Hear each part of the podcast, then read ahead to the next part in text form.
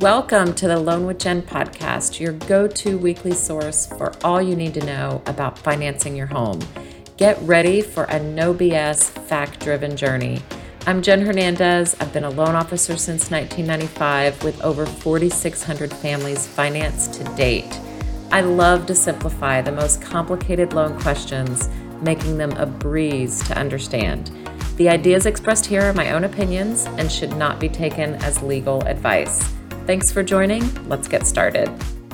Hey everyone, welcome to today's show. Today I have the pleasure of interviewing Jennifer Hernandez with Legacy Mutual Mortgage. And she is just going to talk a little bit about what are the eight tips to have a smooth home buying process, as well as she has a book coming out here soon called Big Hug, Big Kiss how I became a referral magnet and how you can too. So I definitely want her to touch on that because I know referrals are so important in any industry. And I know it can translate from real estate to any industry. So welcome to the show, Jen. Thank you. Thanks, Kristi. Thanks for having me. Yeah, my pleasure. Thanks for coming on. Jennifer Hernandez. I'm a native Houstonian and I got into the mortgage business early, right out of college. Luckily, I just I feel super blessed to have found a career by accident that I actually love and it's just been a great 28 years as of actually a couple weeks ago my 28 year anniversary so yeah yeah, yeah, yeah. So these are just some, you know, when you asked me about the topic, we actually started with 10 and I said, hey, let's do eight. 10 is just so many because after 28 years and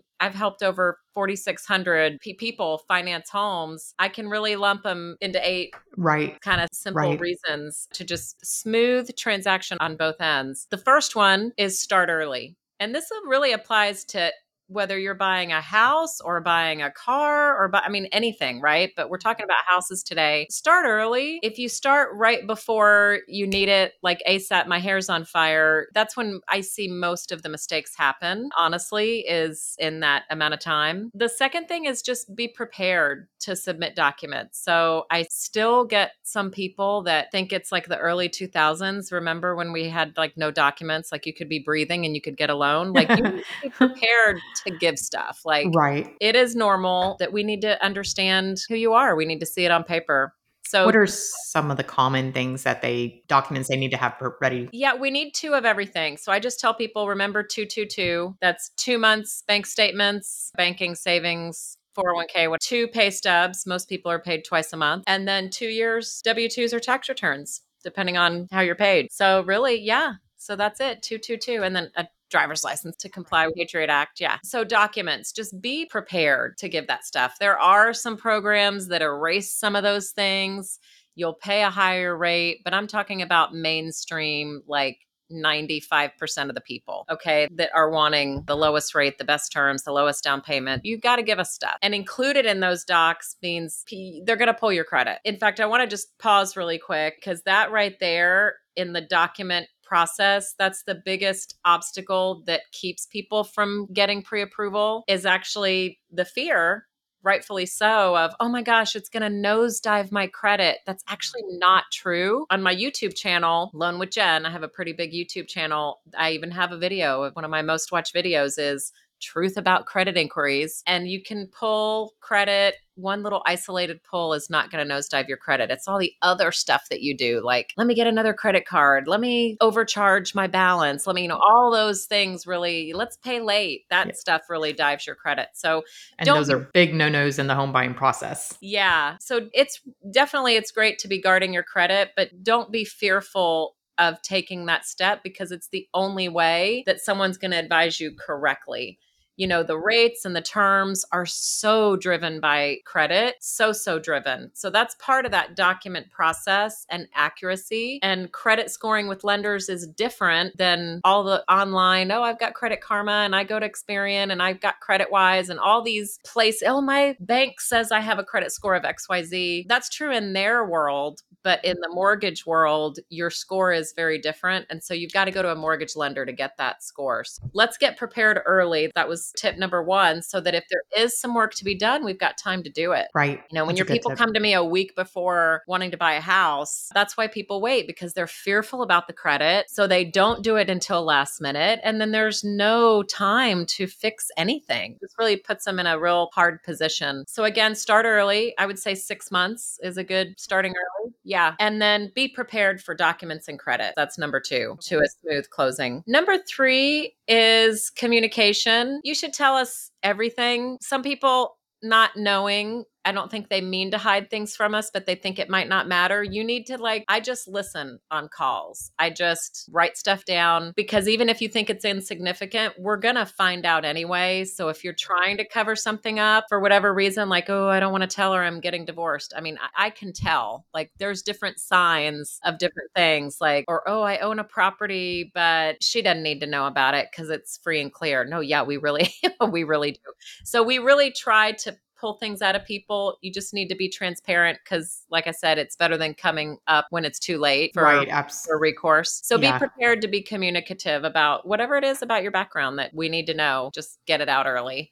Yeah, that's important. Yes, yes, yes, yes. Number four, when you're under contract, and this list was devised from really the mistakes that I've seen happen, whether it's my mistake, client's mistake. When you're under contract, I guess never assume anything. Like clients assume the realtor is going to get me the contract. And the realtors assume the client's going to get me the contract. I'd rather get the contract five times, to be honest with you, than get a call that, oh, yeah, I've been under contract for 10 days and Oh, we're out of the option period. I'm like, what?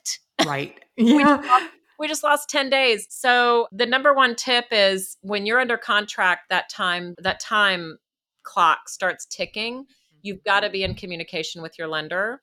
You've got to, or narrow it down very quickly because it really, you know, and I know through your expertise as well. I mean, it really takes 30 days. Yeah. It really does. Yeah. And I would say when the rates really started changing, I started seeing more and more contracts where the buyers were still shopping lenders 10 days into the contract being ex- executed, which is like you said, it's too, it's really too late by that point. Yeah, I think that as whether you're a realtor allowing your client to do that and not urging them and giving them good information, or you're a client and you're waiting, you really do put yourself in a bind on the timeline. On your choices, because then you're having to make a quick decision just under some Right. pressure that you might not see your blind spots as easily. Right. What I'll say. For our listeners, uh, you know, each state has their own deadlines and contracts, but in Texas, we have a loan financing deadline. And so if you're 10 days in and you only have a 21 day financing period, well, you've only got 11 days to get Yeah. conditionally approved or uh, ideally cleared to close. And that's just, it's too tough to do. when shortcuts are expected or forced, something has to give. I did a, uh, I really mapped everything out. I have, in fact, I'll send it to you. It's a timeline of a 20, how to close in 25 business days, which is like 30 calendar days. And I put each days that every part of the process that it takes. And it's like, okay, if we're going to close in 14 days, which one of these shortcuts, where are we going to shortcut? And it really pokes at the accuracy and I would say this is true for any service that you're requiring. If you're not giving the people that are serving you enough time to do their diligence, that's okay. I mean, I don't mind working faster for people. I just need to know which thing do you want me to shortcut on? the accuracy, the thoroughness, the customer service. What do you I'm happy to go fast for you, but something has to give. And so the com- more communicative you are, I find that the smoothest transactions, they started early. They were, if I needed docs, I'm talking lightning speed. I had them within like five business hours, like fast. Those are my favorite clients, by the way, super fast. Uh, we love all of them, but the fast ones, because it, it helps us get to help you quicker. And then they were super communicative. Hey Jen, I, okay, contract, what do I do now? You know, that that we that's what we want you to do. We want to coach you on the next steps. I do this all the time. I've done this over 4,000 times. I'm on my way to 5,000. Like let me help you. Let me help hold your hand. That brings us to the end of this episode. Join us for part 2 of this episode for tactics 5 through 8 to hear about the final few tips to ensure a smooth home closing. See you next time.